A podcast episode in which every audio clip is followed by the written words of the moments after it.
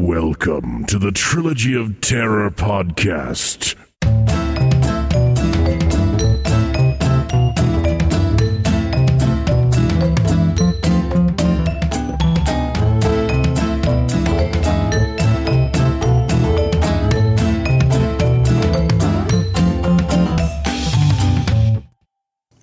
Hello and welcome to the Trilogy of Terror podcast for a special Christmassy episode. I'm Gore Blimey and today I'm being joined by a special guest to look at three horror films with festive elements in them. That guest is the very lovely Johnny Num, who you may know from the Last Knock podcast, which he does with Billy Crash. So, hi Johnny, how are you doing? I'm doing well, Gore. How are you? I'm doing well as well. Oh, good. Uh, well, you and Bill, of course, make up the last knock. And if I was going to get behind a pair of knockers, it would certainly be you two. So, do you want to explain what that's all about and where that weird name comes from? Okay. Um, yeah, we just discuss horror movies, um, usually approaching it from a thematic perspective each week, um, though sometimes we'll uh, do a review episode of something that's getting a lot of buzz or uh, a lot of attention. Um, the name came from uh, a short story, um, and I, I heard it recalled by Guillermo del Toro on uh, Bravo's 100 Scariest Movie Moments. Uh, hopefully, some of your fans in the States have seen that. He was talking about a certain movie, I forget which one it was, but he said, A man, it's the last man on earth. All of a sudden, a knock on the door. So, thus, the last knock was born out of that. I see. Okay. So, how long have you been doing that for? Oh, since uh, May of 2013. So, it's been over six years. Mm, that's quite a long time. And it, you make it sound like really intelligent and highbrow. You, you do realise my listeners listen to knob gags and things from me. We're not used to this kind of analytical, thematic discussions and stuff like this. So, so it should be a treat for them. You know what, Gore? Um, your pun game is off the charts, and the pun game is a sign of intelligence. So Is that right? don't don't sell yourself short, is what I'm saying. Uh, it's not a sign of being a dirty old man, then. It's a sign of intelligence. Oh, it's a sign of both, but I, I you know, I'll take that. Yeah, I'll go with that. Well, thank you for joining me for this episode. Um, I've been looking forward to having you on here, actually, because the two of us have got quite different tastes sometimes. I mean, I mean, you you like pussycats. I'm more of a dog person for a start, you know. But I mean, even with horror movies, we don't always agree. I mean, you know, we're not really going to go down Raw and Mandy tonight. You know, let's leave those alone. oh come on, Gore, come on. I've been through enough with those, enough. so, oh, you wait, I'll be talking Zombie Lake to you in a while, don't worry. Um, so I thought it would be interesting to see if we agreed or we disagreed on film that, films that we'd picked for each other. So mm-hmm. we're looking at three horror films with Christmas in them, and we chose one each, and the third one is one we both agreed on. My choice is the Finnish movie Rare Exports: A Christmas Tale from 2010. You chose what did you choose? Uh, William Lustig's Maniac from 1980. I'm so glad you said that. For a moment, I thought you were going to say something completely different, but good. Phew. And for the final film, we both agreed on Dead End from 2003. So let's start off with my choice first of all. Let's start talking about rare exports.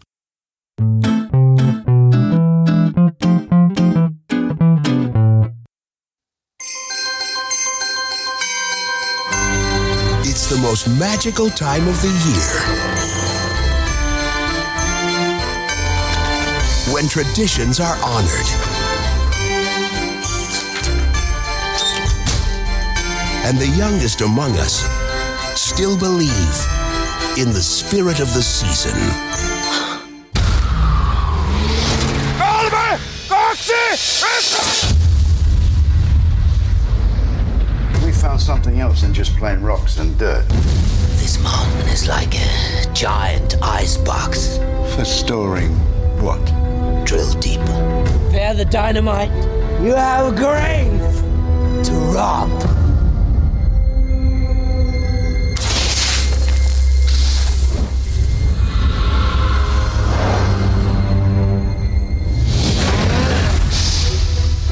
Minkälaiset sudet tekee?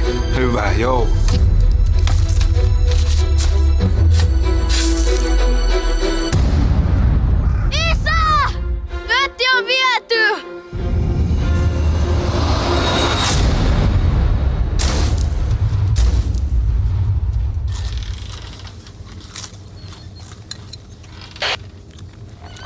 Have Santa Claus. Selitä sille, että meillä on täällä pukki myytävänä.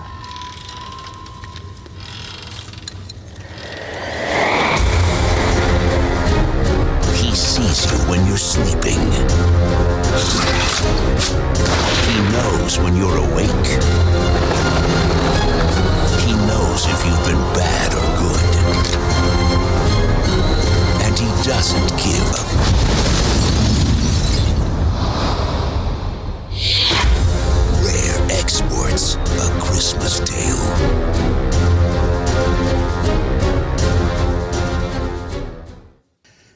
So the the setting of this is we've got a mysterious drilling site on top of a mountain, and the events of this are being watched by two small boys and one terrible mullet hairdo um, behind a load of boxes. So they're watching this from behind crates, and there's intriguing clues going on about what's happening and what they're digging for.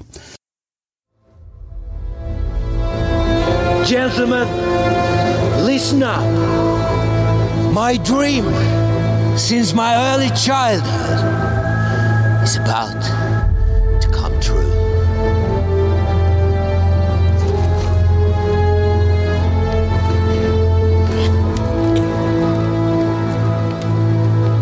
I can proudly say that we are standing on a sacred grave on the biggest burial mound in the world. Tänne on haudattu jotain. This remarkable place puts even the pyramids to shame. It took the Sami people of Lapland centuries to build this mound. You have 24 days to open it. Roll up your sleeves. Prepare the dynamite. Do what you do best. Saako räjäyttää tämän? You have a grave to rob. And we also see the boys talking about Santa Claus, which is interesting, and they're saying how he's not real and is basically just one guy that goes around dressed up in a red robe every year and poses as Santa. Mm-hmm. And this is happening while the explosions are going on on top of the mountain where they're digging.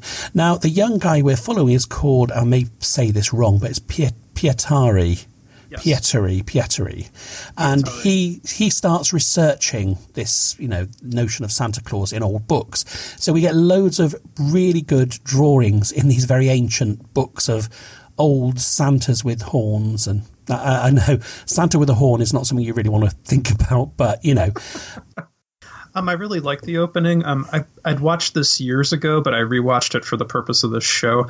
Um, the imagery in those book score reminds me a lot of the uh, the Krampus legend, um, and, and I thought that was really kind of uh, well taken thematically with the with what the where the film goes basically. So I kind of I kind of like how it sets you up, though you're not 100% sure how it's Mm. going to employ those images and all that folklore.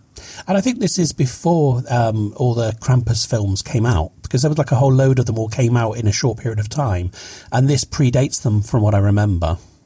Yeah, uh, I guess the big one, uh, Michael Dougherty's Krampus, uh, came out in 2015, which is which is a great movie. But it, you know, these two movies, they're they're very diametrically opposed, very different films. Yeah. So we then go on, and we occasionally get this sort of image of um, uh, an advent calendar kind of thing, counting the days down to Christmas.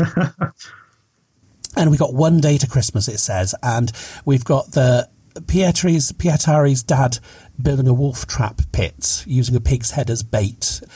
And um, he then takes Pietari with him, and they join the other local men in. Um, they did name it. I can't remember what they called it, but it's like a big rounding up of the reindeer, which I think is their like source of income. They they Yes, capture all yeah. these reindeer, and um, but when they get there, there's only two skinny ones arrive.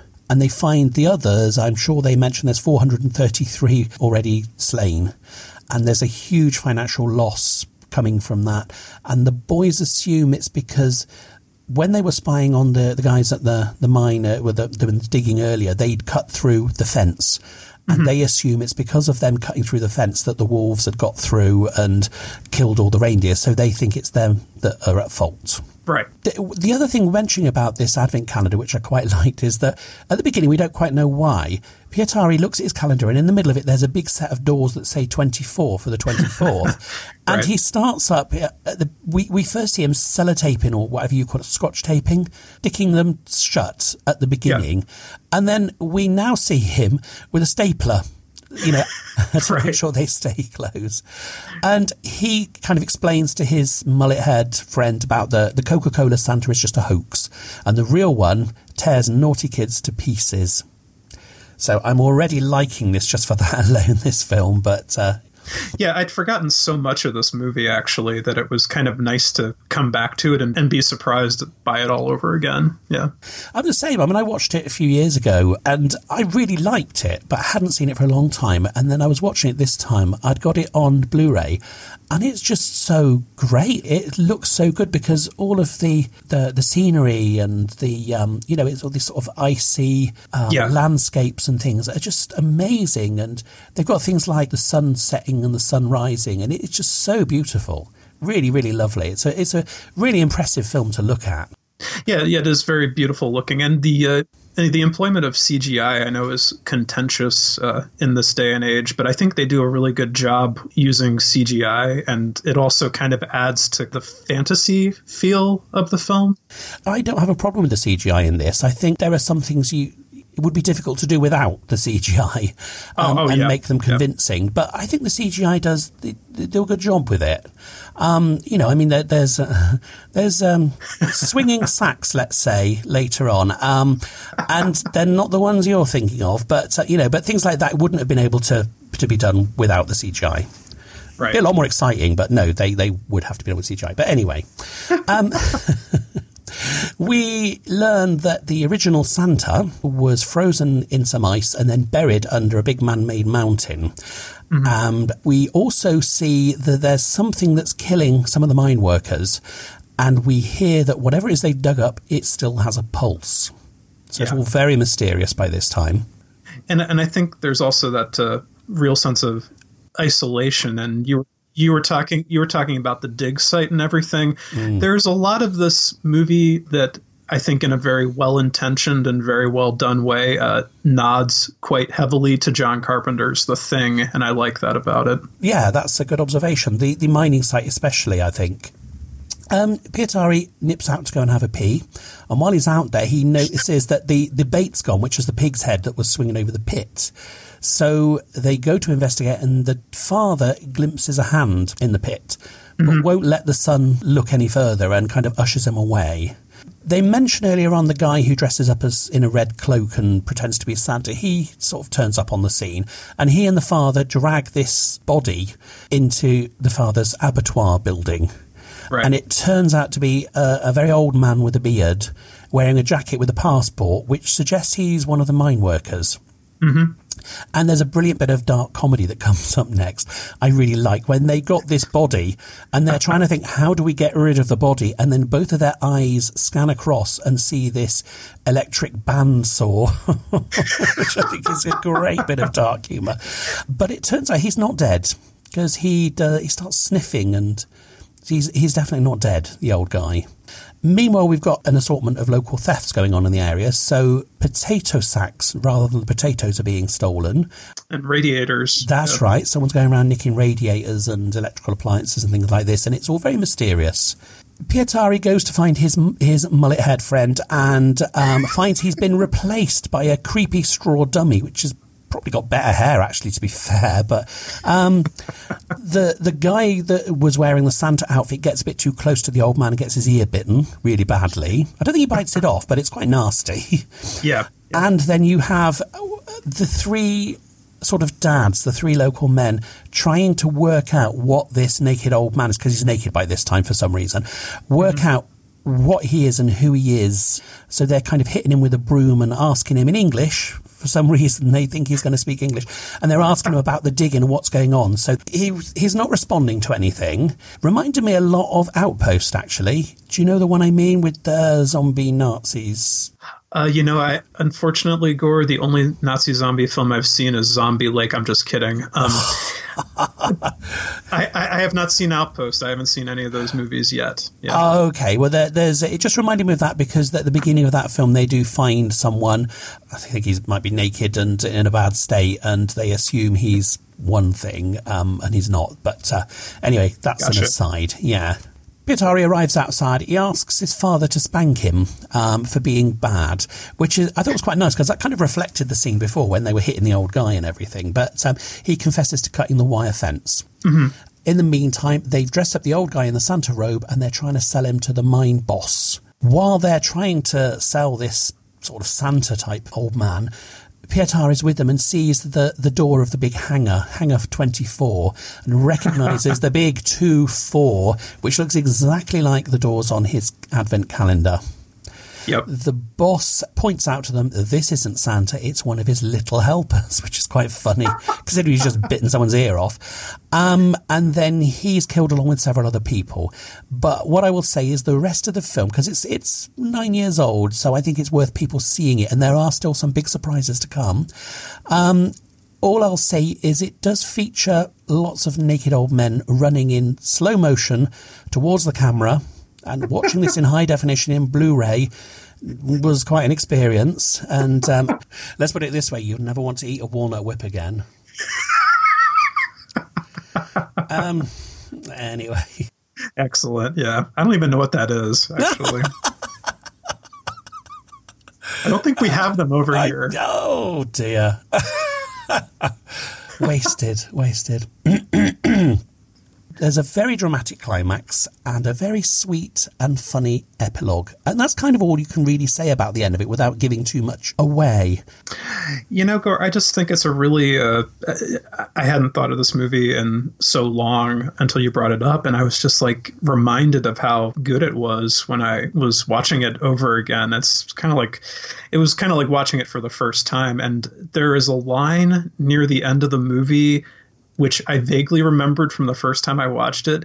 And when the guy said it again, I was like, "Oh, that's that's the line," and I don't want to say it because it is something of a spoiler. Right. Okay. Um, but it's just Yeah. so his it's it's so hysterical. It's like it's pulled from uh you know it's like it's pulled from an action movie basically. Yeah. It's it's it's it's one of those, but it's so funny and you'll know it when you hear it. But I I I just thought it was a great movie overall. I just uh I, I really love where it went and it was I think it was very surprising, you know. Mm. All I was going to say is, I, agreeing with you completely. I think it's full of surprises. I think there's some, it has some really nice twists and turns in it. I love the fact that it turns the whole Santa Claus thing on its head and Yes, makes yeah. makes it into something scary and and horrible, rather than this lovely old ho ho ho old man um, sitting kids on his knee and giving them presents and stuff like this. And it takes that away and completely subverts it. I, I really like all that, and I think it's it's got some great characters in it. The little kid is brilliant in it. Oh yeah,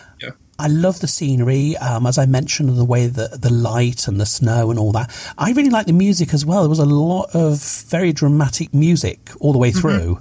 I Yeah. really enjoyed that. Yeah, I, I really enjoyed this. I knew I liked it, but I li- I think this time watching it again, I, I liked it more actually. Yeah, and you know something, Gore, just as an aside, I think it's clever in the way it incorporates kind of the uh, schmaltzy themes that we see in a lot of like those Hallmark Christmas movies or whatever. It's like it, it's like it has that core of you know a boy's relationship with his father and the mom's out of the picture, so the holidays are a bit rougher, kind of. You know, there's there's a bit of that. Uh, melancholy that that accompanies the holidays um, but th- but then you also have the themes of these the, these men getting together to kind of you know try try and preserve their livelihood. You know it's like it's almost like also like a hey the bank foreclosed on the farm. What are we going to do kind of thing. Only instead of that it's the reindeer got killed. What are we going to do? Yeah, you know yeah. you know to uh, to persevere um, in the next year. So i really like how it inserts those themes but it's not cheesy about it. It's not corny but there's also some humor in the film and Oh, it's just definitely. yeah. you, you know the emotional stuff hits um, but also there, there's some funny bits and it's just very imaginative. I think it's you know a very unpredictable, unconventional Christmas horror film, and I think maybe part of that is because it's coming from Finland. So there's this Yeah. also this sense of something atypical than the crappy dress up the slasher as a Santa kind of film, which we've seen too much of. So yeah. Yeah, no, I think it's lovely. It sort of goes into fantasy and stuff like this, and yeah, I mean, there, there's some nice human stories as well. I mean, the the little boy in it, um, it sort of suggests that he becomes a man. I mean, not literally, but you know, he sort of, you know, Oh, yeah. there's, there's a point, you know, where you actually see. You know, he, there's a point anyway where you can see he does something, and you think, ah, that's what's happening now. He's his role changes in the film, which is which is great, and yeah, I really enjoyed it. I think it's one of those that I didn't know what to expect the first time I watched it. I loved it. And as far as horror films for Christmas go, this is probably my favourite. Out of films that aren't horror, do you have a favourite Christmas film? The one I make a point to watch every year is the movie Scrooged with Bill Murray.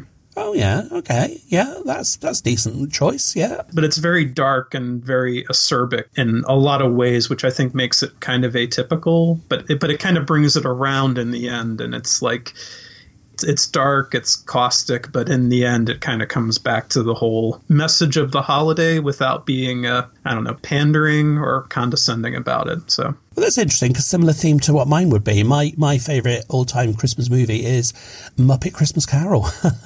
oh, okay, yeah. Same basis behind it, but um, Sure. never mind all these sort of lovely, you know, lovely films that everyone's got a big soft spot for. It's like, no, that one, that makes me laugh. and it's got enough of the original story with quotes from the original text in it and everything. Oh yeah, Uh, It still entertains, you know. Michael Caine is great as Scrooge in that. Yeah. Hmm. Anyway, yeah, so that was our first film. Uh, Let's go and look at the next film, which will be your choice. Hi, I'm Steve Pemberton. And I'm Reece Shearsmith. And this is the Trilogy of Terror podcast, a local podcast for local people.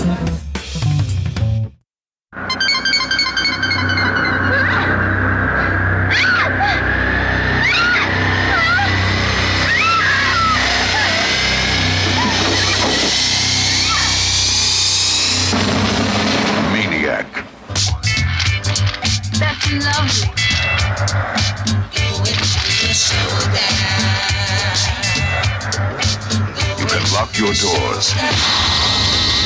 But you can't lock the madman out of your mind.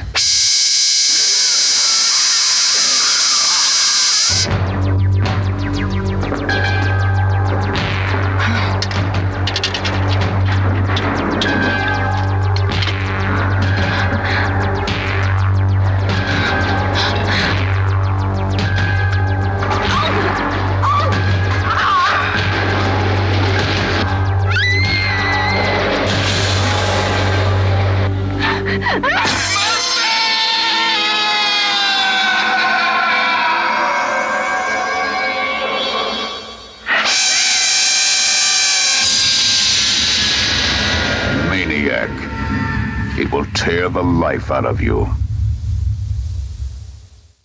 So, do you do Christmas in a big way, Johnny? I mean, like decorations and things. Do you put out loads? Uh, since uh, moving in with my uh, girlfriend, uh, she's hugely into the holiday. Right. Um, so by default, I I'm kind of finding myself getting more into the holiday. Um, she likes to put up a tree with decorations, lights. Um, she puts out sort of like little runners over like the hardwood surfaces and stuff that are holiday themed. Um, we burn holiday scented candles, uh, holidays holiday placemats at the table, um, and we generally go out and you know she likes to look at Christmas lights. So actually, it's a New Year New Year's Eve tradition of ours that we uh, head out to this kind of rich neighborhood near us, and we just we just we, we just drive around like at five miles an hour, really creepy, and and and look at the lights on these huge like uh, three hundred thousand dollar houses, basically. So. So before then, did you just have like a very disappointing Christmas before then? Was it a kind of a bit, you know? no, I, mean, I could just imagine you sitting in a in your flat or apartment or whatever with just you and the cat and a Christmas cracker or something like that. you, you know, I, I, I wouldn't say it was it was disappointing before. It was just maybe more standard issue. Um, I would have Christmas with my my family, um, but it was a bit. Uh, I don't I don't know how to say it. There's certain things about Christmas that make it not what I would ideally like it to be. If it's not what you ideally like it to be, I'm going to practice my American terminology here. Um, does that mean you were bummed? did I did I say that right? Yeah, it, it, it, it could be a bummer at times, Gore. Yeah. It could be. Yeah. And was yeah. that quite often you got bummed?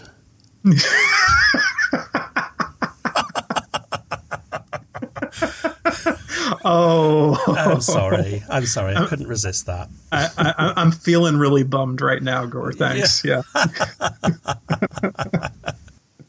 so you have a tree and everything. So you, you, oh, well, that's good. I mean, I, I like to put a tree up. I mean, despite having one that's a bit old and tatty, I still did manage to get it up as well. Do you, do you have a fake tree, Gore? Oh, of course, yeah. But it is all, all glittery and bushy, you know. Mm. Lots of shiny red baubles and things, you know, all the usual stuff. Fairy on top, you know. As is my want, you know. but uh, anyway, sorry, I'm digressing now. We should be talking about we should be talking about a maniac, not our festive um, shenanigans. Um, so, do you want to tell us a bit more about your film? You know, it's interesting because in the context of Christmas horror movies, this probably isn't one that pops up immediately to most people. And it wasn't until I rewatched it recently that I was like, Maniac is a Christmas movie. It is indeed. I completely agree. When you when you first mentioned it to me, I was thinking, really? Have you seen a, another version of it or, or something? But uh, you're absolutely right. Yes, there are lots of lots of reasons why. But yes, yes, do continue. And the story, I mean, the story wise, it's pretty straightforward. It's basically uh, what the title says. You're following around uh, New York City actor Joe Spinell, who popped up in uh, Francis Ford Coppola and Martin Scorsese movies throughout the 70s and 80s. And he's a crazy guy with mother issues, and he takes out his psychoses on a series of unsuspecting women. And the movie really isn't I feel like saying it's not much more than that, actually. Yeah. I mean, some people have kind of described it as a slasher movie. I, I don't know. Do you think it is? Um, uh, I almost think you do it a slight disservice calling it that. Um, Hmm. it, I, I feel like uh, when I first saw it, I didn't like it. Um, and revisiting it this time, I found more of interest, I guess, in it. Um, I think it really digs into the character's psychology um, in a way that was probably a bit uh, atypical of the time it came out. Um, and this was like the same year as Friday the Thirteenth, so a lot of those Yeah, slasher yeah. cliches had hadn't become like overused yet. This kind of, I think, helped establish a lot of things that would later become cliches as the uh, '80s continued. But uh, yeah, I, I I think I think it uh, definitely is part of that genre, but it's I think a bit more ambitious in the fact that it's not really uh, a plot centric uh, film. It's more kind of like a series of couple incidents and. Uh,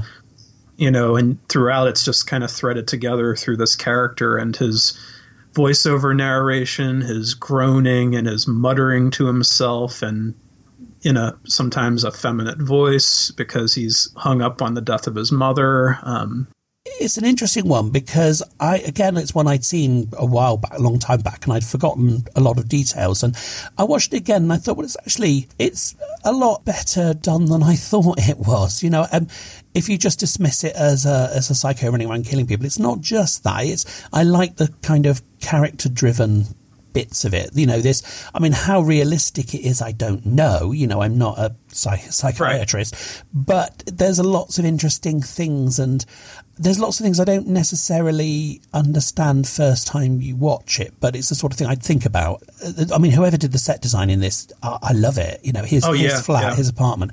Um, it's creepy. You've got dolls everywhere, mannequin limbs, and there's a load of lit candles in front of a big picture with of a woman I, I presume could be his mother.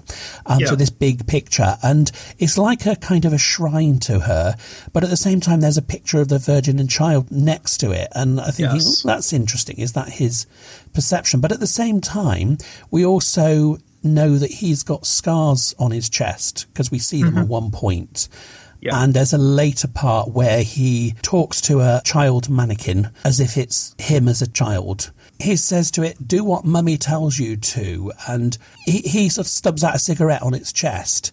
And so it's kind of reliving this sort of Yeah. his childhood. So you know he's got this very damaged childhood from her. So he's sort of, yeah, he has a very interesting relationship with his mother. I think it kind of echoes some of the the character of Norman and his mother with his inner voices of the, the sort of dialogue they have, the conflict in his head and all this kind of stuff. So I don't know whether that is going back to Ed Gein, who was an inspiration for Psycho. But there's other things that I found interesting relating back to that, like he's got on his door there's a load of faces cut out from posters or magazines or something and he's Yeah. cut the eyes and the mouths out. Mm-hmm. Like they're sort of masks and, and that reminded me of the Texas Chainsaw Massacre with Leatherface and stuff which again is inspired by Ed Gein. So there were there were bits like that that did make me wonder if it's coming from the same story or thought or inspiration or something. I don't know but it, I found it interesting looking for all these little bits and pieces, sort of trying to piece them together. Yeah, and I, I agree with that, Gore, because uh, I found myself uh, in trying to justify this selection for this show. I'll admit that part of my notes are like ob- observing what are people wearing? Like, are they wearing sweaters because it's cold outside? Um, are there Christmas trees and stuff like that? But I think uh, to what you were saying, I think there's a lot of Psycho and a lot of uh, possibly Texas Chainsaw going through this. Um, and uh, I think it kind of ties into the uh, whole Christmas holiday thing in the sense that, uh, you know, it's a tough time for a lot of people, and it's obviously a tough time for, for Frank, played by Joe Spinell. Um, and who is to say that maybe it's ins- maybe it's incidental that this film was shot in wintertime Hmm. and th- therefore there was a lot of Christmassy stuff already around, or if they were deliberately trying to make a point in how the holidays are tough for a lot of people, maybe because of the absence of a family member or because there's some unresolved familial conflict that makes it harder to go back home um, or to kind of face you know your mom or dad whatever you're kind of holding back kind of. So i think that's an interesting part of it as well. And there's just a sense of uh, i was going to say there's a sense of depression about the whole Yeah. a- apartment uh, you know because the christmas tree he has there's no decorations it's just a bare fake tree in his apartment and there's the depressing music box that plays silent night It Um, does, yeah. and- Yeah. And there's also there's also a shovel hanging on the wall, which I think has uh, a, an image from a Charlie Brown Christmas on it Oh, right. well. I didn't spot that. So it's just a lot of these random, sad little things that also kind of underline his uh, infantilism, kind of. Yeah. You know? Yeah.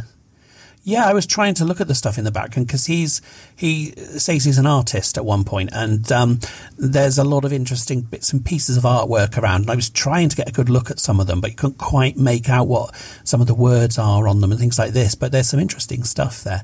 I mean, there's there's also things that are quite telling, like there's um, a sort of a centerfold type um, nudie Yes. picture, and uh, there's like the sexual bits have been kind of scratched out with something, which is Yeah. sort of interesting as well, you know. And he he talks a lot about owning and keeping women, and you know, and all this. And there's there's a lot of that. I mean, he has a whole conversation with Anna, the photographer.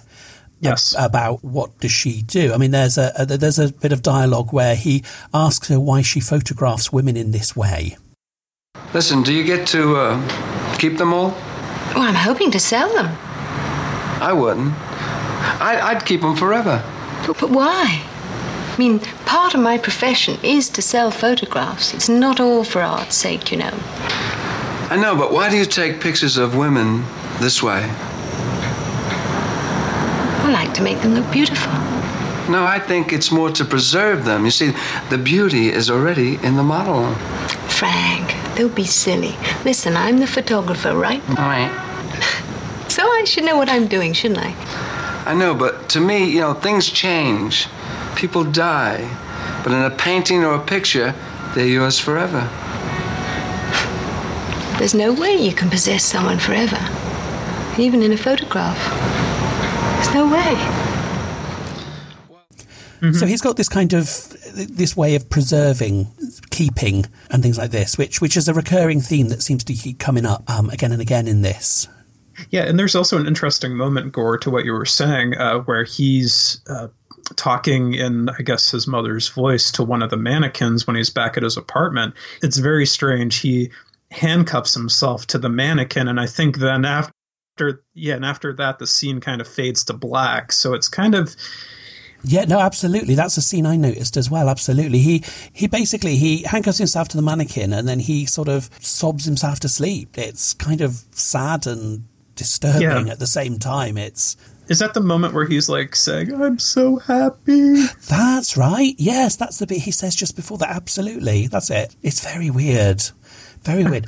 but speaking of weird, um, Anna, the photographer, who is um, absolutely drop dead gorgeous to look at. Absolutely. He is kind of a sweaty. I mean, he, I'm sure he's he's lovely to someone. I'm absolutely sure, but um, she seems really, really keen to just go out with him just like that. I found that a bit hard to swallow a little bit. Yeah. Because it, it's not his looks, it's not his charm, because he's kind of creepy. I mean, we first see him and her. She first sees him where she's taking a picture of him. There's kids in a park, and uh, I mean, interesting to notice actually, one of them had a, a, red chopper bike, which I was really like quite excited about because in the seventies I used to have a red chopper. Um, what didn't you get? Didn't you? I did not. No, did you've not. never fancied getting your hands on a red chopper. No. No, okay. But they were they were really, they were really popular over here. You know, like in the seventies, you used to have them. Um, and yeah. Anyway, you have a very sheltered life, Johnny. Um, I, I I did. Yeah, you did. Um, Still do. Yeah. um, he stops the girl for some reason while she's trying to get past, and the, this photographer woman takes a photograph of him, and he notices her there. He then goes up and finds her bag with her name and address on it.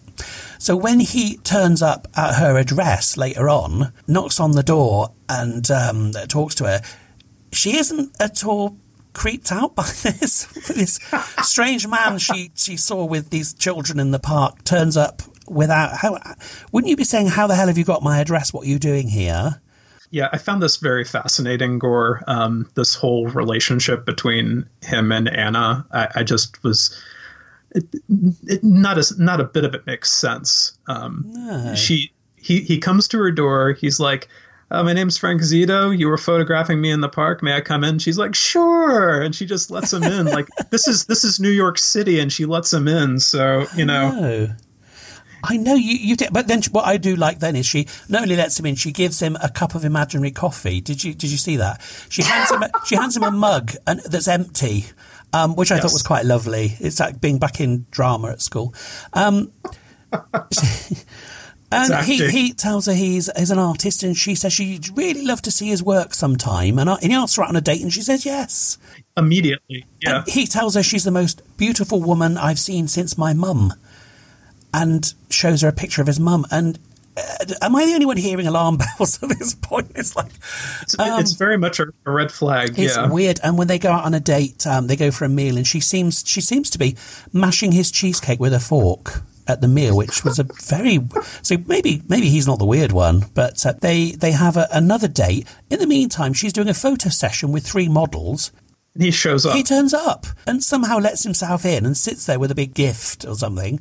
Um, and it's fine. She doesn't seem to find it very odd at all. You know, something that's even more interesting, Gore, is that uh, he uh, eventually kills one of the, the models who's at the photo shoot and and in the next scene, it's uh, him and Caroline Munro uh, yes. driving off to visit his to visit the graveyard where his mother's buried. And Caroline Munro seems just so nonplussed. She she just seems oh, it was so nice of you to come yeah, yeah, it's so nice of you to come to Rita's funeral. She didn't have too many friends. She doesn't seem bothered by the fact that one of her models got killed horribly recently. So, yeah. And the strange man she's with brought flowers for, for Rita, and as well, but he's like only met her that once, as far as she knows. It's very weird. But I tell you what was really disturbing about that um, the scene with Rita in her house and everything like that is um, no electric kettle. What is it with Americans and no electric kettle? Can you explain? I don't get that. If you need, if you want to make a cup of tea, you have to put it on the stove. Is that right? Yeah, we have to boil a pot. Yeah. Why do you not have electric kettles? What happens if you sort of wake up in the night and you really fancy a quick pot noodle? I mean, what what would you do? It, I think this is a uh, cultural difference that we is. have. I never thought America was like a third world country before. It's very weird. Anyway, God, it's like your kitchen is naked without an electric kettle over here. It's unheard of. It's like having no cooker. Why would you have a me and my girlfriend both have uh we have dual Mr. Coffees because she drinks decaf and I drink uh, regular stuff. So I don't know if that's now you're just showing off. We're a bit bourgeois. What can I say? Well, Yeah. sounds so. It sounds like it. Yeah. But um, that's that's a good scene actually. When he goes into her house, uh, her flat, when she's in the bath, there's a really nice continuous shot of the camera kind of reversing slowly out of the the bathroom and into the hall and everything, and it sort of does this in one fluid movement, and then it suddenly stops as you see his hand come into shot.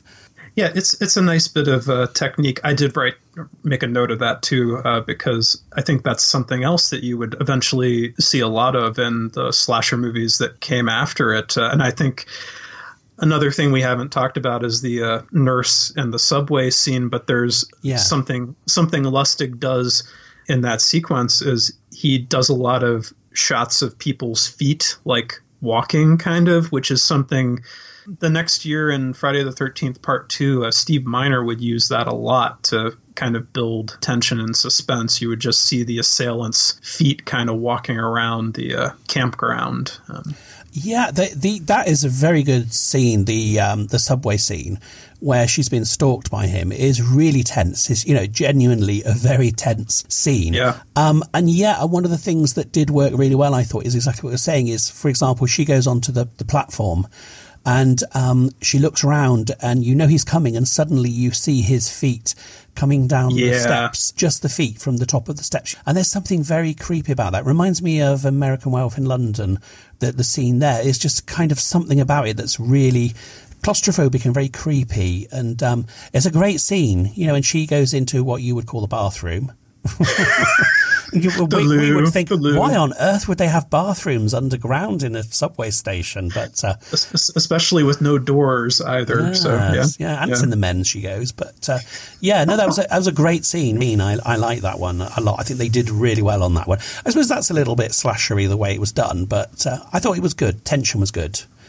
Yeah, it's it's definitely more about uh, the build up and the technique and the building of tension than uh, the actual the gory payoff of which there is a gory payoff. And that it kind of reminded me of a similar sequence in the New York Ripper where it's a woman alone on a subway car and she gets basically pursued on foot by this character. But again, she's the only person in the subway. She's the only person on the street, even though this is New York City and that's highly improbable that that would Yeah, happen. yeah. But but again, it doesn't matter because it's just so well done. So yeah. Yeah, yeah. But uh, anyway, so um, moving on towards the sort of the main part of the film, the ending part of the film, we're going to talk about this with spoilers because it's quite an old film now. Mm-hmm. Yeah, so we we've mentioned before he goes on another date with Anna, and he asks her, "Can we just stop off at the cemetery? So I want to pop and see me mum, you know, at the cemetery at the grave." Um, and she's quite happy and chirpy about this, and what could possibly go wrong with a creepy man that keeps turning up at places without knowing the address, and um, wants to take you to a cemetery at night. Yes. They arrive at his mother's grave. Interestingly enough, I did notice behind them there's uh, like a, a gravestone or a statue of the Virgin. But then he starts to sob, and it is as if he's grieving for someone he's killed. Mm-hmm. And um, at this point, she finally thinks something's not quite right here. Grabs a handy spade and whacks him with it, and then runs off. And we then hear him talking to himself, and he's sort of saying this mother has to punish you and things like this, which sort of very Friday the 13th part two ish, sort of, you know, in the um, Amy Oh, in yeah. a sweater scene sort of thing. And then he, he has this, this scene where he's at the grave and we get a little bit of Carrie that pops up. Yeah, yeah, we, we do, we do. Yeah, so he, he's grabbed by a, his mother's corpse, which presumably is a hallucination because she's not there when we next see it. And then when he goes back to his flat, he sees his mother on the bed beckoning him. The mannequins are looking all very bloody and all. They, well, they were anyway. I mean, they're, they're dead creepy, the mannequins. We haven't really mentioned them. Um, they're creepy Yeah. anyway. I particularly like the fact that when he put the scalps on them, he nailed them on. That was really quite a horrible touch, but. Uh, Yeah, yeah, they come to life and they go towards him on the bed. They use his weapons. They chop off an arm. Um, they and they pull his head off in a very, very Tom Savini scene, which reminded me of. There's a similar scene, I think, in Day of the Dead. Um, so they pull his head off, and it's just a bit of a trivia: um, Did you spot the headless corpse in that scene? Um, it was none other than Mrs. Voorhees um, from Friday the Thirteenth. I believe so, yeah. Yeah, at the end of Friday. Oh, spoilers for anyone who's not seen Friday the Thirteenth. But yeah, where where um, there's a beheading at the end of Friday the Thirteenth, and the the body with the stump of a neck was used in this as well. Apparently, Oh, okay. it's the right, same yeah. because it's Tom Savini as well. So, but that's by the by.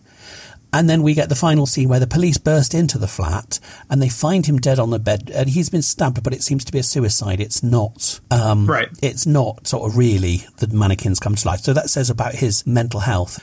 Carrie has a lot to answer for um, because you know with these kind of surprise endings and stuff like that, where the Right. closing shot is Frank opening his eyes. You know, Gore, uh, something in regard to the uh, two policemen who show up at his apartment at the end of the film. I love how early on there's a bit of a voiceover dialogue, which seems very obligatory just because they probably felt like they had to address it. It's like, oh, well, there's this maniac who's killed five people so far, and we suspect it's the same person for yada, yada, yada. Yeah. And but the police are stumped and there's no leads and all of a sudden at the end of the movie these two cops somehow uh, maybe maybe Anna called the cops even though that's not clearly stated Um, No. No. so, so, so, so I don't know but it just seems so improbable and out of nowhere that the cops came busting in and then they just kind of saw him and walked away That's, that's the bit I was going to say is because if it's improbable them turning up, how- it's even more improbable that they just come in, looked, and sort of like, oh, okay, and then walked out again. That's very odd. I've heard people say they're the worst cops in cinema history so you know Wow, they're certainly up there, I think. But um, yeah, no, that's that's great. So that was Maniac, which is the oldest of the the three films. So the next one is one we we agreed on together, which is Dead End. yes The Trilogy of Terror podcast. Um, talking about Christmassy things, I know that you Americans, you tend to have turkey at Thanksgiving, which is turkey's our traditional meal we have at Christmas in the UK, and we have it with roast potatoes and vegetables and proper gravy and sage and onion stuffing. And I do like a bit of stuffing, you know, it's one of those treats. so, what what sort of things do you traditionally on Christmas Day over there? You know, Gore, uh, around uh, my parents' house, we traditionally have uh, ham and uh, Ah.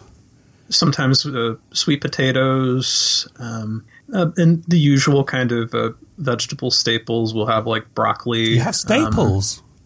Um, uh, you know, sometimes you got to pick the staples out of the broccoli. say. You know, otherwise you got a stomach. You, know, you get your stomach stapled. But You're supposed to have them put in by surgery, not by broccoli. it's it's it's multi-purpose produce in the states, I suppose. Yeah. It's interesting because it's over here. It's traditionally um, turkey. It used to be beef years and years and years ago, but I think it's more turkey. Everyone seems to have mainly over here, and it's interesting hearing some of the stuff you have, which are con- we would consider as being quite exotic. So, you know, like um, cream corn and um, sweet potatoes and things like that, which are kind of still a bit hmm, unusual over here. So, yeah, that, that sounds great. How are you with Christmas pudding? You know what's funny is uh, uh, in in Rob Zombie's Halloween, uh, Yeah. Malcolm McD- Malcolm McDowell, who you know is is is British. Yeah. At one at one point, he talks about uh, a room he's just walked out of with a bunch of college students in, and he says, "Oh, they just looked at me like a bunch of Christmas puddings."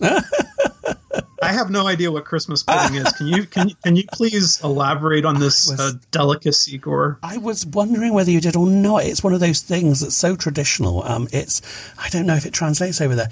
It's a very heavy kind of cakey steamed pudding thing, um, and it's got lots of sweet spices and things. It's usually steeped in brandy, and it's Okay. full of dried fruit and um, quite often it has brandy poured over it and is set alight as a sort of a you know a traditional thing. And it's it's a bit too rich for my taste. It's not my favorite thing. But i mean the idea of flaming fruits does appeal. I suppose that shouldn't really be a surprise i guess. But uh, i mean what about chestnut's very big over there Uh, you know, they we have songs about like figgy pudding. We have songs about chestnuts roasting on open fires. Oh, uh, yeah, yeah. I, I, I, I have not consumed any of these things in my life. So I've yeah. always I've always been a bit wary of chestnuts. I was used to be because to me they look like conkers, and that always makes me think of. Wow, it always makes me think of. Do you not have conkers over there? You know, you, you at school playground. You know, I'm getting an education tonight for sure, Gore. Yeah, yeah. the horse horse chestnuts. They're sort of they're like chestnuts, but you you put. it sounds so bizarre. You, you you drill a hole through them and put string through them, and then children kind of swing them at each other and try break. It sounds my childhood is so weird. It sounds like it. Um, I mean, I- don't get, don't get me wrong. I mean, playing with my conkers gave me hours of pleasure growing up, but we were always told don't eat them. But but no, chestnuts are quite nice. I don't mind chestnuts; they're all right. You know. I, I feel like in uh, in the states you're more likely to have uh, uh, like raw walnuts with with your holiday meal, like as something to put on. Uh, I because my household doesn't do it. Uh, my fam my family doesn't do that, but I feel like there's this custom with some people where they actually have a bowl of walnuts and you'll add them to something but i'm Oh, yeah, like yeah. i'm re- i'm really blanking on what what they get added to right now so yeah Oh no! So oh, so you you you into nuts over there?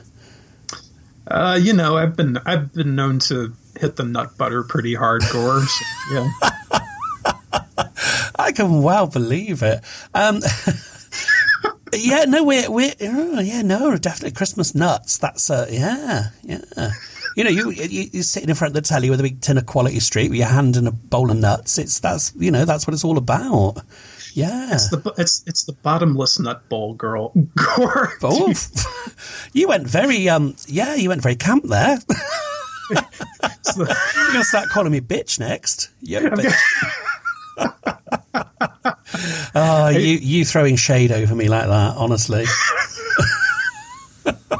Oh dear, I think we should get on with our next film. I think. Um, so, are you ready, Johnny, to talk about the next one? Oh, I am I'm ready, Gore.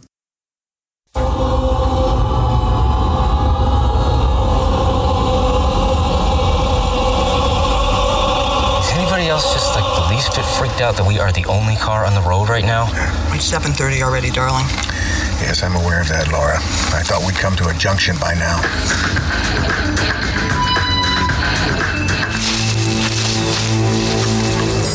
Stop! I saw a woman in the forest. Cool, Dad's tripping out. Oh my god! What the hell was that? you guys suck. What are you talking about? I saw Brad in the car. Who are these people in the woods? Don't come over here for God's sake. I'm pregnant. I smoke pot. Talk about a Merry fucking Christmas. What if she gets it first? Who? Lady in white. Don't worry. She's dead.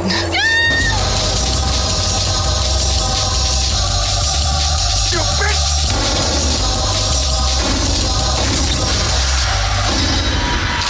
Laura! Laura's just kidding!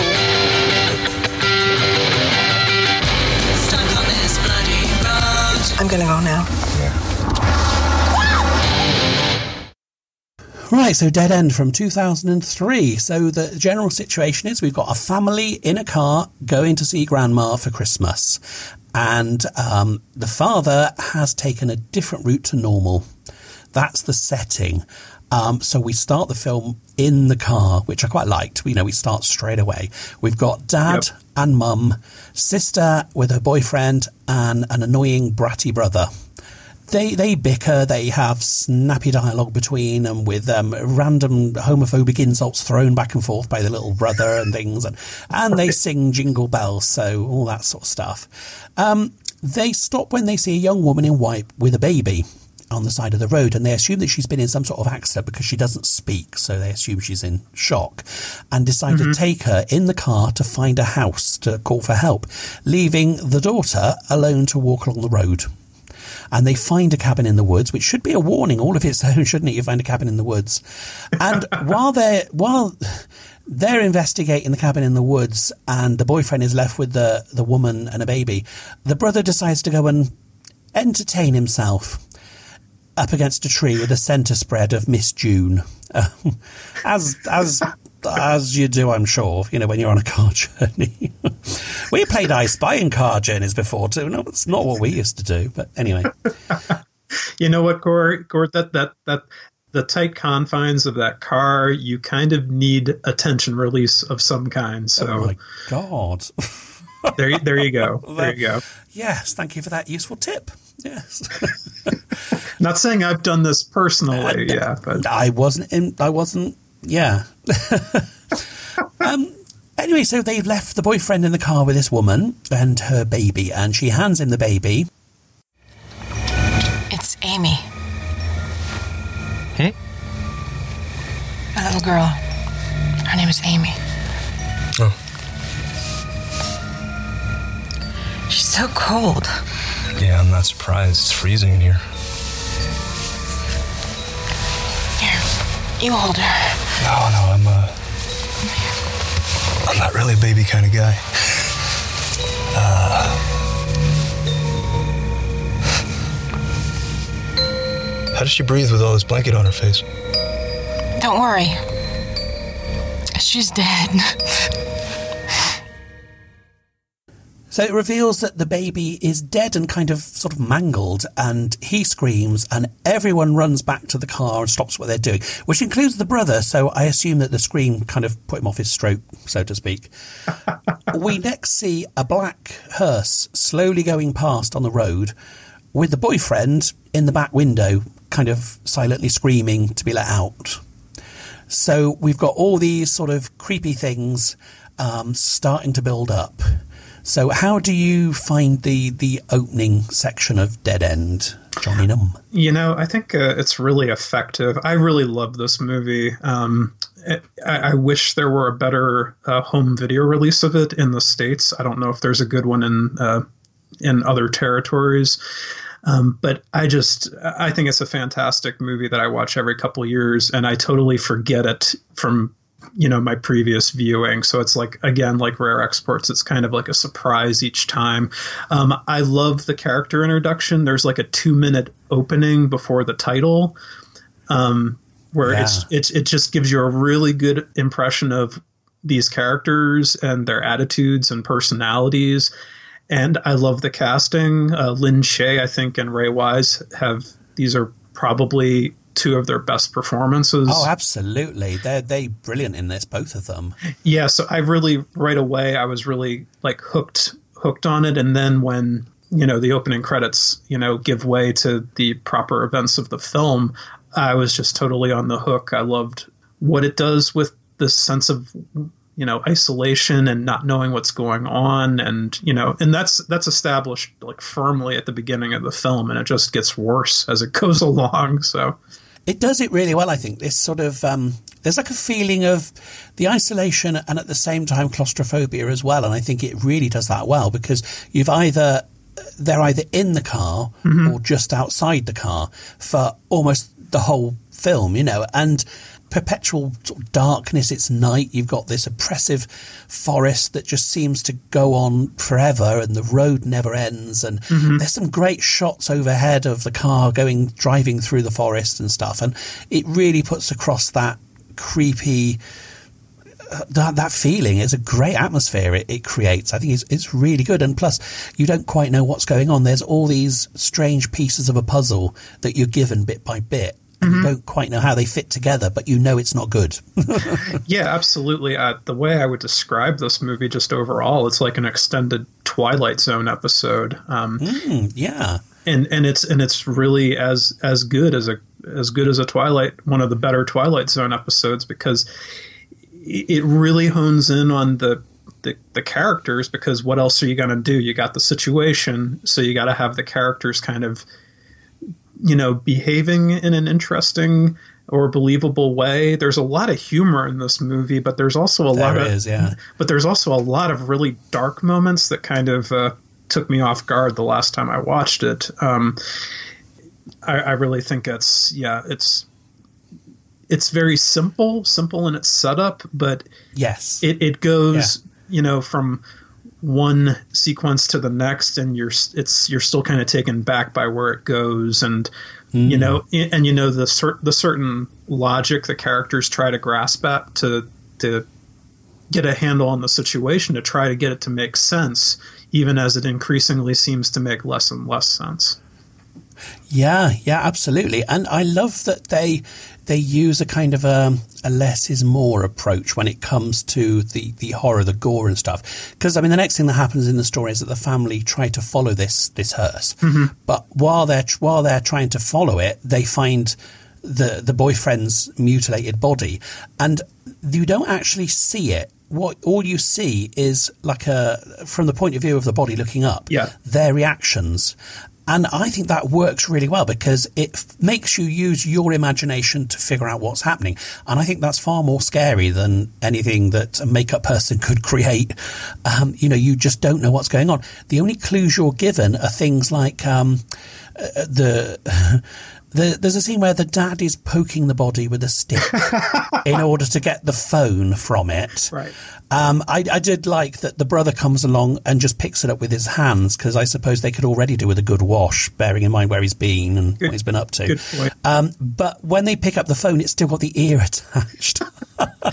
I mean, I know that's kind of a bit of the humour that it has as well. It's but it's it's simple, but it just makes you imagine whatever is on the floor in front of the characters as being a whole lot worse because of that. Um, So yeah, so anyway, we, we've got that, and more mysterious things happen. The mum tries to use the phone, and all she can hear is a woman in distress on the other end of the phone crying for help, Mhm. and she doesn't say anything about that. But anyway, they they set off, and they notice a road sign to somewhere called Marcotte, Yes. which doesn't appear in any road maps. They also notice that there are no other cars on the road, and the watches have all stopped at seven thirty. Mhm. Further on the road, you find a baby a baby carriage, they call it, which is of course a pram to those of us um, over here in the road. And they stop, and then the, the the brother is a jerk again and pretends he's being attacked by something in it, which reminds me of those "It's Alive" films. I wonder if you've been watching those. You know, I was I was I was gonna say yeah yeah and then other things like they when they try and play the car radio, you hear child crying sort of noises and stuff like this. Um, they have a tyre blowout, and there's some tension between the family there, where the daughter suddenly blurts out that she's pregnant, and the son admits to smoking pot. um, which is a very kind of funny scene. It's a weird scene. Um, there's all sorts of revelations come out in this, and uh, the son goes off to smoke a joint in the woods, um, and then meets this woman in white who promptly drops her clothes and bites his bottom lip off. Mhm. And the next thing we see with them is the hearse going past again, this time with the brother. Um, sort of waving out the back window, and crying for help. Mhm. This causes Lin Shaye's character, the mother, to become a bit hysterical as they try and pursue the car. Yes. Um, but while they're pursuing the car, as before, they suddenly find the corpse on the way, which is what we gather has been badly burnt. And again, we don't see it. All we see is just an, an arm and a hand, just a hand basically, Mhm. s- sitting up. You know, that's all we see of this. And it's a really great way of saving a lot of money for the makeup budget. Oh yeah. Um, but it is so much more nasty than than you know because you're imagining all this, and um, they put the corpse in the back of the car, and the daughter unwraps a gift to use, which is a shotgun. So we're giving a gift as a shotgun. So um, just in case we forgot, this is set in America.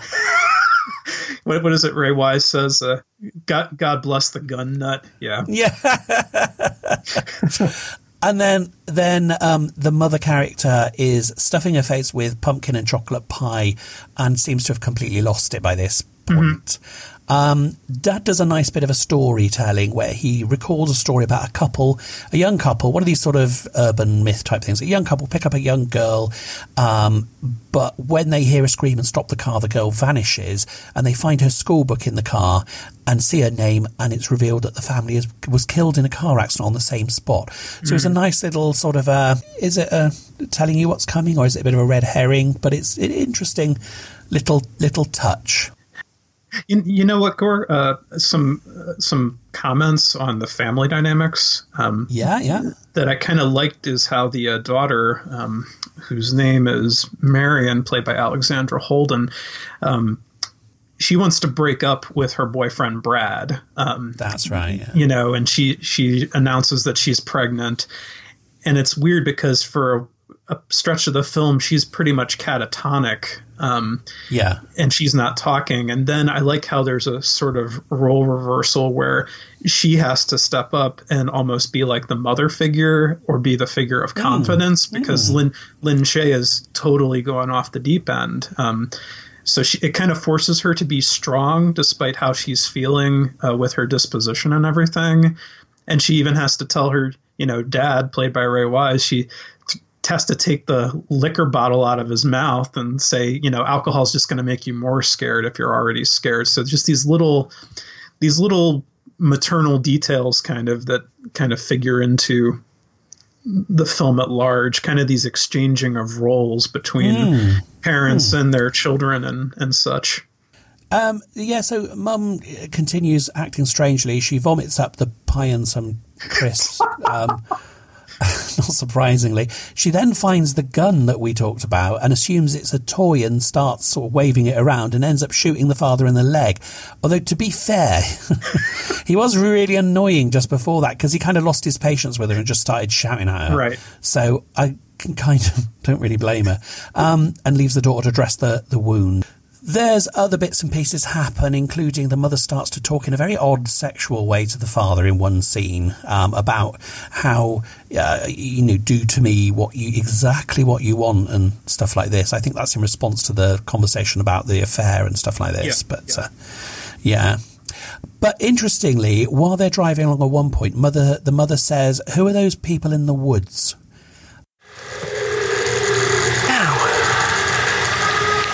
There's something that's been bothering me ever since I woke up. What? Who are these people in the woods? Honey, slow down. They're they're waving. Hi. Oh my goodness. Why do they look so sad? This is Christmas Eve. Smile. They teach you what to do in this kind of a situation. Not to panic. Frank, do you really need to suck on that bottle like that? Oh, Frank, it, it's Janine. Quick, stop the car. Who is Janine? She's my friend. Who died 20 years ago. Yes, and, and what exactly is your point? She's dead. So? So drop it. Well, if the dead are alive, maybe we should check on Richard. Are you crazy? Why, you think he's comfortable stuffed in the back like that? Mom, if he was alive, don't you think we would hear him? Your brother was burned alive. How could he talk? Shut up, Laura. Easy, Dad. Okay. She's driving me crazy. So again, is this foreshadowing or is this something else or is this the mother's mental health or, you know, what is this? But she decides to, she wants to go and see her friend and jumps out of the moving car and promptly vanishes just as the hearse appears. Um, but the father starts shooting at it. Um, with this gun. It retreats, and then we get Mother kind of staggering towards them, looking very, you know, battered and uh, and all this, Mhm. and has this very very weird scene. Um, oh, hats off to Lin Lin Shaye for this scene. Yeah. where she she starts kind of. I don't know how you can put this. She's fondling her grey matter. She is, yes. Her brain is exposed at the back of her head, and she starts fondling it, yeah, and then starts enjoying fondling it. Um, yeah, yeah, she has a quite a good time with that, and um, yeah, it's very weird. See, but oh, Lin Shaye went up in my estimation so much then, um, and then we have a, another thing where Dad tries to kill himself with a shotgun, and uh, he talks about a friend of his who had asked for advice about a married woman he was seeing, and it's obvious that that's that's his wife that uh, is the married woman, and, and so Right. on. Right. Um, so we've we've lost mother by this time. They travel further on, and they still haven't arrived at where they're supposed to be. It's by this time it's father and daughter, Mhm. and for some reason I can't remember why they decide to leave the car and go walking through the woods instead. And while they're walking, they they basically end up back at the car again because they see lights, head Yeah. for it, and it's the car. Yeah. But the question is, who turned on the headlights? And the only person around is the mother, who's in the back of the seat with the blanket over her. Mhm. Um, they they also see the same cabin as they saw before, and there's a great little scene where they the whole thing is lit with just matches. And I thought that was really effective. You know, the whole scene inside the cabin in complete darkness, just lit by matches. I thought that was really good. The daughter uh, arrives at the cabin to find the, the father losing it inside and smashing things up in it. And he says, We're damned, and mentions a fog, and there isn't a fog, you know, and slaps and punches the daughter and knocks her out and puts her in the car next to the mother. I'm wondering whether this would be a good point to stop describing what happens because there are some really big events that happen. Yeah. What do you think? Yeah, I think uh, I think I agree with that. Did you see the this sort of main twist? Did you get that before it was revealed? If you see what I mean. Um, when I when I was watching this movie for the first time, um, I totally didn't didn't see what was coming. Um, I Yeah. I was kind of swept up in the whole. Uh, this tends to be how I often uh, when I'm watching a movie. I'm more like the uh, I'm more like the just do what you will to me kind of, and I'm here for the ride. I'm not here to. I'm, God, you sound like my kind of man. Yeah. I, I, I'm not here. I'm not here to figure out the movie. It's kind of your job to, you know, guide me along. Yeah, and, and entertain me. It- it- Let yeah. me just sit here and ent- I'm like that. People say, "How did you not see it coming?" I was just watching it and enjoying it. I wasn't trying to work it out. yeah, yeah, exactly. That's kind of that, that's that's totally how I am. I'm usually so. If it's a good movie, I'll be intoxicated by the the, the performances, the visuals. if, it, if it's a bad movie, you'll just be intoxicated. Probably the best way. We're going back to Zombie Lake again. Oh, pretty, pretty much, Yeah. pretty much, yeah. Yeah. That that that lake was filled with vodka, actually, or the swimming pool that substituted for the with lake. something. Yeah. yeah, there was a lot of things in that swimming pool that were. It didn't look very. I wouldn't want to swim in there. I, I would say it's probably pretty unhygienic. Yeah. But yes, it, it's it has quite a big twist, and I think when I was watching it, I kind of fell into the trap of assuming, and I think it deliberately does that. I think it deliberately it, it throws enough red herrings at you to make you assume it's one thing, Mhm. and it's not really. It's something else, and I, I quite liked that, and how the kind of weird jigsaw pieces all came together to form a picture that wasn't the one you had in mind.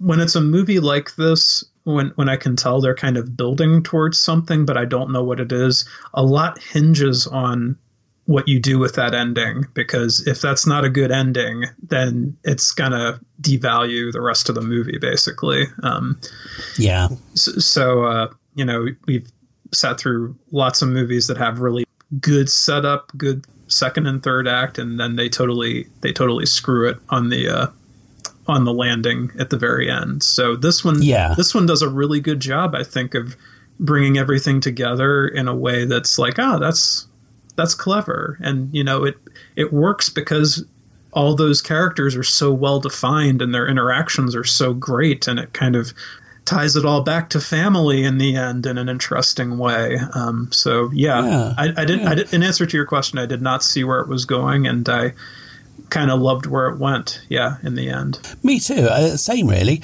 I I mean, looking at other people's comments about this and reviews about this, um, a lot of people seem to see the ending as the weakest point in it, but I don't actually. I, I liked it. I didn't see what it wasn't obvious what was happening. I didn't guess what was going to happen or anything like that. Mm-hmm. But it just kind of made sense, and I like that kind of thing. It's like uh, watching a good Agatha Christie when none of it seems to make sense, and then all of a sudden at the end, aha, Yeah. that's why this happened. That's why, and it, it just fits together. And I found that very satisfying. I, I I really enjoyed it. It's the sort of film I, it finishes, and I had a smile on my face, and I thought I enjoyed that. And I think and I think something else about that ending gore is it kind of retains that sort of dark sense of humor that the the rest of the film has. And I kind of think it's you know that that's why it kind of is complementary to what everything else we've seen because there is a bit of that kind of going on but it's not smug or anything like that. It's just No, it's just very it's just very appropriate and it fits really well. Yeah Yeah, yeah, no, I, I agree. This was a good. I mean, overall, I think all three of them were, were very good. Actually, um, you didn't surprise me by by chucking something my way that I didn't like, so I, I'm pleased about that. But I enjoyed all three films. It was good. Very Yeah. good choices. as did I Yeah. Right. Well, before we go, I'm going to play a couple of promos for other podcasts I really like. Now, one of them would be The Last Knock, but of course, you haven't got a promo, or if you have, you haven't given it to me. So I can't play that one, but just have to imagine that one as well. All I know is today's October the 31st. 31 backwards is 13. It's Friday, it's Halloween. It's the 13th anniversary of the lawnmower killings. It's a crazy loose. It's prom night.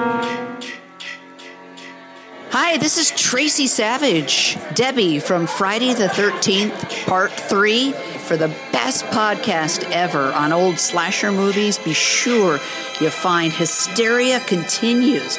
You will be glad you did. And hey, stay out of Crystal Lake, okay? Every episode, we celebrate a classic slasher movie such as Friday the 13th, Halloween, My Bloody Valentine, Happy Birthday to Me, and. Uh, Crazy Fat Ethel 2?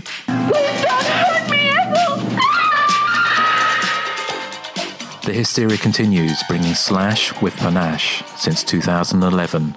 Listen on Apple Podcasts, Stitcher, and all good podcatchers.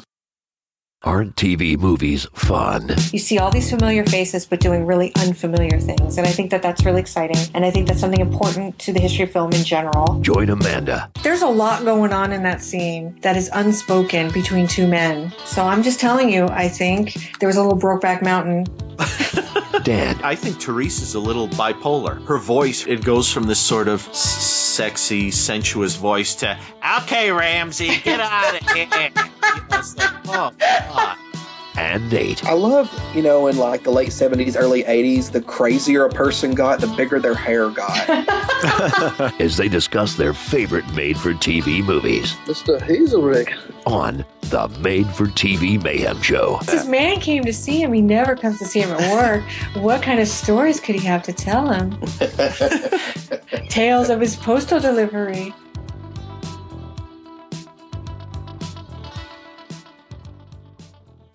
Right, well, that's all for this episode. First off, I'd like to thank my very lovely guest, Johnny Num. Thank you for joining me. Thank you, Gore. And where can the listeners find you online, Johnny? Um, you can find me at crashpalaceproductions.com. You can find my movie reviews there and also links to the Last Knock podcast, or you can find it on iTunes as well. Um, and you can find me on Twitter and Letterboxd at Johnny Num. There are no H's in those Johnnies. I love that. Every time you say that, it amuses me because um, I don't know if I should tell you, but um, no, it just amuses me because when you said there are no H's, no Johns, I don't know what the H's mean, but over here, um, a Johnny is a thing. Um, uh, up until the mid 80s, Johnny was the main word, the most popular word people would use for condoms. Um, a Johnny or a rubber Johnny. I think I have heard that. Yeah. So, being of a certain age, when someone talks about some, you know, there are no H's in those Johnny, in that Johnny. it has a, it just makes me smile anyway. But anyway, that's by the by. Um, You know, Gore, um, have you heard the expression rubber wobbly? Because I've heard that expression. Oh, God, no. Is that a expression over there? Not one I've heard of. That sounds quite. If somebody somebody mentioned that, I think that would be an instant passion killer. They're going to get their rubber wobbly out. It's like, mm, well, thank you very much. Okay. Suddenly remembered I'm doing my hair or something like that. No, thank you. No, no, I don't think we have any funny names for. Well, there probably are some funny names, but no, that's what I was all grown up with. It's uh, Johnny. Okay. But uh, and then it became condom in the eighties when you know all the, you know, wear a condom adverts and things on the telly used to come on. So You know, go for for as bad as it sounds for me, I, I like Johnny better than condom. So Well, it would be awful saying condom numb. People wouldn't know what sort of show they're listening to, so I hope you would. The last knock with, with Billy Crash and condom numb. Sounds like a condition. But anyway. so thanks also to Kevin MacLeod at Incompetech.com for the music. The show must be go. And most of all, thank you, yes, you, for listening. I've been Gore Blimey, and you can find me on Twitter at I am Gore Blimey or on the Trilogy of Terror Facebook page. I hope you're having a great Christmas or whatever else you're celebrating at this time of year, and I'll be back soon. Bye life.